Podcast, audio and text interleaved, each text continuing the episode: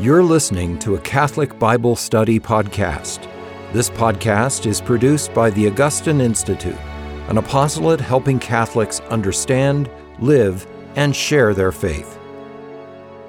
Hello and welcome to Formed Now. We're in part five of our five part series, a Bible study on the luminous mysteries. My name is Dr. Ben Akers. I'm the executive director of Formed. And joining me today is a friend and colleague at the graduate school of theology at the Augustine Institute, Dr. Mark Giszczak. Thanks for joining me, Mark. Hey, it's great to be here, Ben. And uh, before we get started, I want to talk and thank you for your support of the Mission Circle.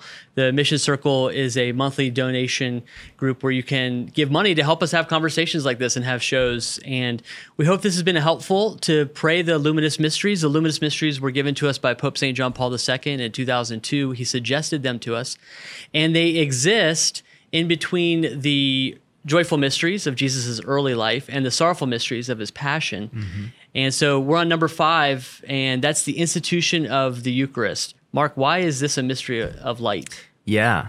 Yeah, I, I actually don't like the word luminous very much in, in English because it's really based on the Latin word for light, which is lumen. Mm. And it doesn't really mean a whole lot to us, I think, right? So, sure. mysteries of light, I think, is a, a, slightly better way of talking about these because they remind us of all of the kind of connotations of light, right? Jesus says, I am the light of the world. And so, John Paul II names them mysteries of light because light indicates revelation, right? Divine mm-hmm. revelation. It's not um, primarily about creation, right? Let there be light and it's not primarily about physics, if you will. It's not about photons right. or whatever. It really is about um, spiritual enlightenment, right? About uh, the Lord shining the light of His Son, the light of the world, on our hearts, that we might come to enlightenment, right? To true mm-hmm. enlightenment, mm-hmm. that we might come out of the darkness of sin and the darkness of ignorance into the wonderful light of His presence. That's beautiful. So what is he? Te- so what are we learning? What are we? What is God revealing to us about His Son in, in this particular mystery? Yeah. So maybe one way to think about the institution of the Eucharist uh, at the beginning is just like, what does it mean to institute? Yeah. Right. We're the Augustine so, Institute. Yeah. We talk about the institution of the Eucharist or the institution narrative, which is part of the liturgy, and uh, I think sometimes uh, in English, again, it kind of we kind of lose the forest for the trees. What's going on here? This sense of institute, it's a verb, right? It means to establish, mm. uh, to originate, to inaugurate. It's to begin something. Mm. And so when Jesus institutes the Eucharist, right, he establishes it as uh, uh, a practice for for all of history, right, until the second coming right? When we'll be caught up into the eschatological banquet. So when he says, do this in memory of me, he means keep doing this. It's not just a one time, one and done. Yeah, but it's it's a little bit strange, right? Because it's it in some sense there's just one mass. It's not as though there are many, many masses, right? There's just one mass. And every time we go to mass, we're not like reinventing the wheel or re-sacrificing Jesus, which right? is sometimes a common objection right? that we get is you keep re-sacrificing Jesus at mass. Right, right, but when, we're we're united to the one sacrifice of Christ for all time through the mass. So the Mass truly is a sacrifice, right? It truly is a participation in Jesus' death and resurrection. But we have to be careful about the way we think of this, right? It's not as though um, Jesus gets re-sacrificed, like we said, right? But that he he undergoes the, his death and resurrection for all people for all time, uh, and we're united to that through the Mass one of the ways that John Paul II describes this, he says it's a sacramental, the institution of the Eucharist as the sacramental expression of the Paschal mystery. Yeah. How does sacrament relate to that?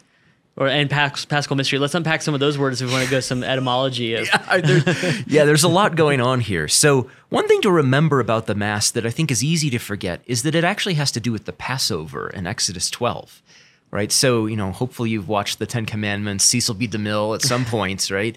And uh, and and when we go to mass we should recall that event right? The delivery of the israelites the deliverance of the israelites from their egyptian slavers you know?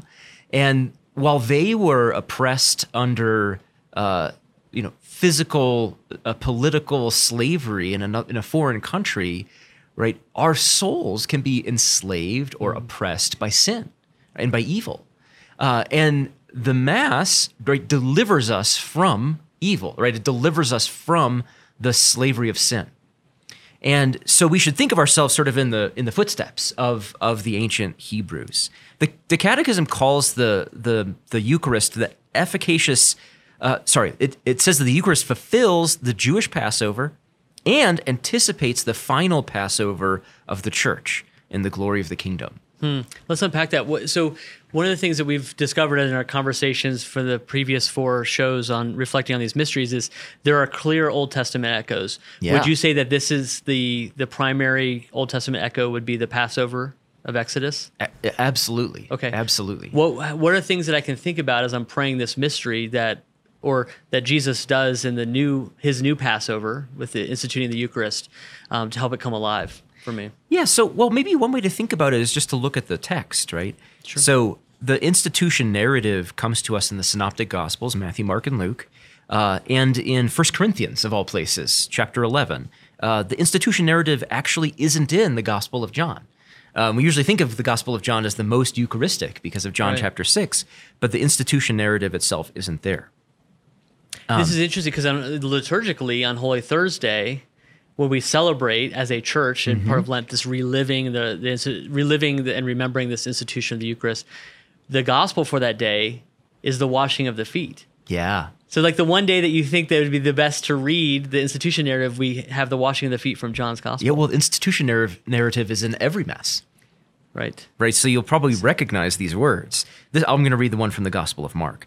And as they were eating, he took bread and blessed and broke it and gave it to them and said, Take, this is my body. And he took a cup. And when he had given thanks, he gave it to them. And they all drank of it. And he said to them, This is my blood of the covenant, which is poured out for many. Truly I say to you, I shall not drink again of the fruit of the vine until that day when I drink it new in the kingdom of God. So while there are many, many things here, the one thing to notice uh, is that Jesus is um, officiating at a Passover Seder meal. Right? So um, while there's the original Passover meal of Exodus 12, the Jews would celebrate the Passover every year uh, and would eat this special sacred meal along with it. Um, what's interesting about the Last Supper uh, is that there's no lamb. Right. Normally, you would have a, Right. a sacrificial lamb that you would eat uh, that would have been sacrificed to the temple, and then you would eat it with this special meal. And in the Gospels, there's no sacrificial lamb. Do the Gospels know that we know that? That we're, they want us to notice that? Oh, of course they do, right? Because who is Jesus, right? We're told in the Gospel of John by John the Baptist, Jesus is the lamb. That's right. Right. Behold so, the Lamb of God. so he's yeah. the sacrificial victim who's also officiating over the banquet. I mean, it's really a, a kind of powerful moment when you when you start to see that. Now, what are the other features of the Passover meal? The Passover meal is very complicated, so I'm not going to go through and try to explain Mm-hmm. all of it. But it, it has these different cups of wine. Uh, and so, actually, in the Gospel of Luke's version, uh, in Luke 22, you'll notice that there are actually two different cups of wine uh, that the disciples drink. And uh, traditionally, there would be four cups uh, Okay. at, at the Passover meal, so a lot of wine. And but every time That's that, why the apostles fall asleep Yeah, in, the, in the agony right? in the garden Yeah. later. uh, every time you eat or drink wine as a Jew, right, you pronounce a blessing, right? So in the same way that we bless our food, right, before we eat, you would bless your wine before you drink it, and you would bless your food before you eat it. And so in so Jesus's blessings, right, says he took the bread and he blessed and broke it, right? So he's blessing it in the same way that a normal Jewish man would bless uh, before you know in the context of the passover meal there are special blessings right? But you you pray a regular blessing at every meal and then you pray special blessings at the passover meal. And so that's part of the kind of uh, process here. And then he does the same thing with the with the cup right? Um, and the the idea is that we're thanking god for the gifts of creation so the traditional Jewish blessings over the over the wine and over the bread thank God for these gifts that He gives to us. And wine in particular is viewed as kind of like a sign of God's blessing, uh, in that you know obviously it has alcohol in it. It's the fruit of the vine. Uh, it makes us happy, right? Uh, and so you'll find wine all over the Old Testament, from say the time of Noah all the way through to Jesus. And wine in this particular way signifies the blessing of creation. Now, what's but what's going on in the Passover back in Exodus 12 is a kind of recreation, a kind of decreation and recreation, right? The Egyptians get uh, walloped by the Lord at the Red Sea, right? And what happens and dry ground comes out of the water for the sake of the hmm. Israelites and they walk across to the other side. It's a recapitulation of Genesis chapter 1. It's a recreation event, a new creation event. be created as a people, a new people of God. Exactly, right? And then the same thing happens in the new Passover in Jerusalem, you know, over a thousand years later. Jesus is there with his, with his disciples as the new paschal lamb, right? The new Passover lamb. And he is he's doing it all over again, right? Instead of leading us out of Egypt into the promised land, he's leading us out of the slavery to sin mm. into the promised land of freedom in Christ, right? And and the destruction of death. So so what's happening is, a, is another new creation event. Oh, that's beautiful. Well, I, and when you said new creation, that made me think of in Luke's gospel in particular. He says, "This is the this is the new covenant in my blood." Yeah. What does he mean by that? So is he is this an echo to the Old Testament, an old covenant? Well, uh, it's Jeremiah 31, 31, right? You know very well. So it's uh, it's important that Jesus is, uh, on the one hand, innovating, if you will, right? But on the other hand, he's showing how what he's doing is in continuity with the Old Testament. And this is a really important tension for us to hold in our minds and our hearts as we think about Old Testament, New Testament, Old Covenant, New Covenant, that what the Lord is doing in the New Covenant is not a contradiction of the Old Testament, right? But it's a fulfillment. Okay. And I think the new covenant idea is is a is like a, a really helpful way of thinking about that, right? Where God established a covenant with Abraham and with Moses and with David and all these heroes of the Old Testament. Now he's establishing a new covenant in his son that will be greater than and will surpass all of the previous covenants. This is a big question, uh, but I know you teach salvation history here in the graduate school, and also the short course that you've taught for the Augustine Institute short courses. What's a quick uh, primer on what's what does covenant mean? Yeah. Covenant is a complicated concept. So we could think of it as a contract. Uh, it's a way that people made agreements in the ancient world. Um, and in our contracts, right, we make agreements like, you know, I'll play shortstop for your Major League Baseball team if you pay me $10 million. Uh, and then there are penalties that are built into the contract, right? If I don't play shortstop, then you won't pay me my salary, or maybe I'll have to pay you back some money and this sort of thing. In um, ancient times, uh, agreements were just as solemn, if not more so, but it was they were harder to enforce. Right, the legal system wasn't as developed, and so the way that people would bind themselves to one another and make sure that you know you were going to make good on your end of the bargain is they would take oaths. So really, the word covenant you could translate it as oath, right? Uh, so people would swear oaths, usually to the gods, Okay. right? Uh, essentially wishing harm upon themselves if they didn't fulfill the uh, the um, stipulations of the So covenant. very serious. Very serious, yeah, and and you you get a, a sense of this from reading Deuteronomy chapters twenty seven and twenty eight, where the people of God pronounce the covenant blessings, right? If you fulfill the covenant, and the covenant curses if you don't. These are oaths. Okay. Um, so that might be a helpful way of thinking about it. And of course, the Latin word sacramentum means oath. Great.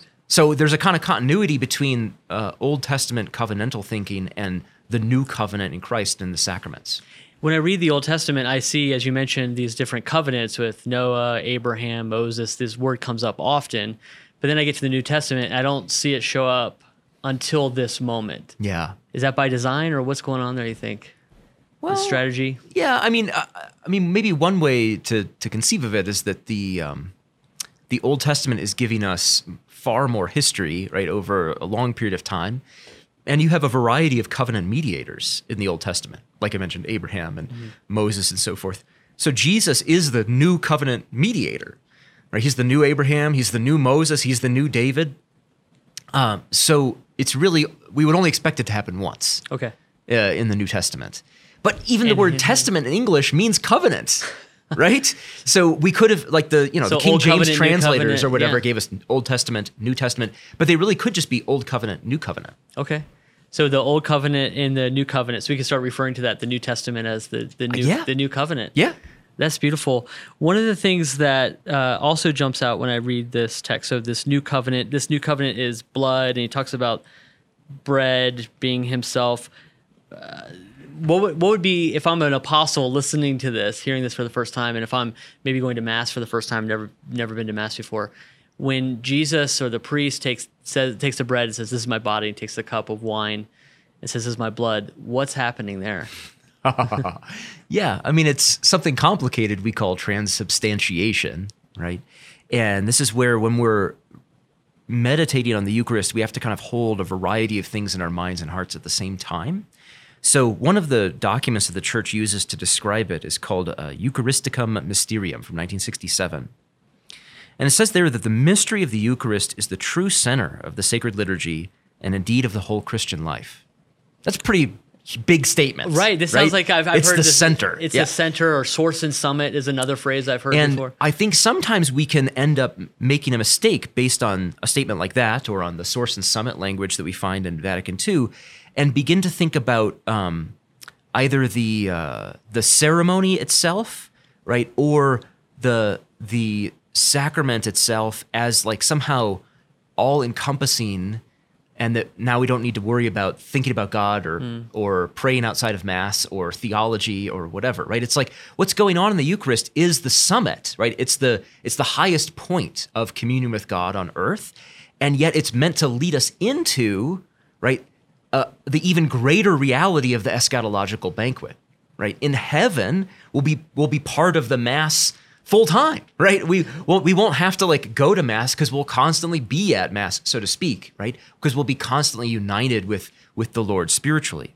And of course, you know the Protestants, you know, disagree with us, right? They have a kind of heretical notion of the of uh, of what the Last Supper signifies, and so I think we can end up overemphasizing the kind of physicality of the Eucharist and forget that the yes, while it is the body of Christ, right? We can forget that this is a spiritual meal that we're invited to. Right? We're invited to a spiritual communion, and we enter that communion through the Eucharist. Right? This is why I think communion is such a powerful uh, word that the church uses to describe the Eucharist. Right? It really unites us to the Lord. and so we we won't need communion, Holy Communion, in heaven. Well, we, won't will need have it. Yeah, we right, won't we won't need it repeatedly, it? right? Uh, Yeah. because we'll be caught up in div- divine beatitude for all eternity, right? Yeah. So we'll be caught up into who God is forever and ever. It'll be wonderful. Uh, and th- there's a way in which, like the the institutions, right, of of the church on this earth will kind of fade into the background as we're caught up into uh, uh, the beatific vision. One of the things that you, words that you you threw out that that just uh, I wanted to for our audience if they may not be familiar with these words. Um, you said Thanksgiving a lot. Yeah, How does that relate to that's the meaning of the word of the Eucharist. Eucharist. Okay, right, so that's mean- Thanksgiving. Yeah, the other word that um, that John Paul II uses is Paschal mystery? Can you unpack what Paschal means? Yeah. Paschal. It just comes from the Hebrew word for Passover. Okay. right? Uh, and so whenever you hear of Pascha for Easter or Paschal for describing, uh, you know, the, the Eucharist or the Mass, right? And we, we often use the phrase the Paschal mystery to describe everything that happens in Holy Week, right? The whole Triduum. So the whole all the events of Holy Week kind of condensed into one phrase. Yeah. yeah. That's beautiful. Now, as I go, you know, for us in just the last couple, uh, you know, minute that or two that we have, um, all these mysteries, the baptism, Cana, proclamation of the kingdom, transfiguration, have related to the cross in some way. How does this mystery relate us to the cross? Yeah, so it's one mass, it's one sacrifice. I think sometimes people think, okay, so Jesus celebrates mass on Thursday and then he dies on Friday and then he rises on Sunday. I don't really understand. But if you think about the way that the liturgy is presented to us, the Holy Thursday liturgy never really ends. And the Good Friday liturgy never exactly begins and it never exactly ends. It's so it's so it's like the liturgy begins on Holy Thursday and doesn't really end until the end of the Easter Vigil. And I think that's how we should conceive of the first Mass, right? That Jesus offers this sacrifice on Holy Thursday night, but the Mass is not complete until he dies and rises again, right? And so, like the while the disciples are literally eating his body on Holy Thursday, that's only possible because he's going to die on Friday And this is only possible. and then rise again. God. Right? We're not we're not we're not cannibals, right? We don't sit around eating the dead body of Jesus, right? We eat his resurrected body. his resurrected flesh. Yeah. Yes. Well, the thank you for joining uh, joining me and talking about this. This it went by fast, and the Eucharist is is just such It's the vast. one. It's Yeah. vast. It's the mystery, and there's a teaser of of going through a Bible study on the different five the five different mysteries, the luminous mysteries of the the mysteries of light, uh, as we talked about, and as John Paul II says, the rosary is a compendium of the gospel, a summary of the gospel. So the institution of the Eucharist brings us right up to the next, the sorrowful mysteries, the first sorrowful mystery being the agony in the garden. So we'll do a series on each of the mysteries of the rosary going forward, but we wanted to start with this mysteries of light. The Thursday, we pray on the Thursdays is a traditional day to pray these uh, since John Paul II introduced them in 2002. Uh, this is a day that we, as the Augustine Institute in particular, pray for the work of the Augustine Institute. So we invite you to join us if you pray the luminous mysteries, the mysteries of light. If you pray them on Thursdays, please ask uh, the Lord to intercede and bless the work of the Augustine Institute. Thank you for joining us, and God bless. You can watch this Bible study in video format by visiting formed.org. Formed is an online Catholic streaming service created by the Augustine Institute and Ignatius Press with award winning studies and parish programs, inspiring audio content, movies, ebooks, and family friendly kids programming. To support the mission of the Augustine Institute, please visit missioncircle.org.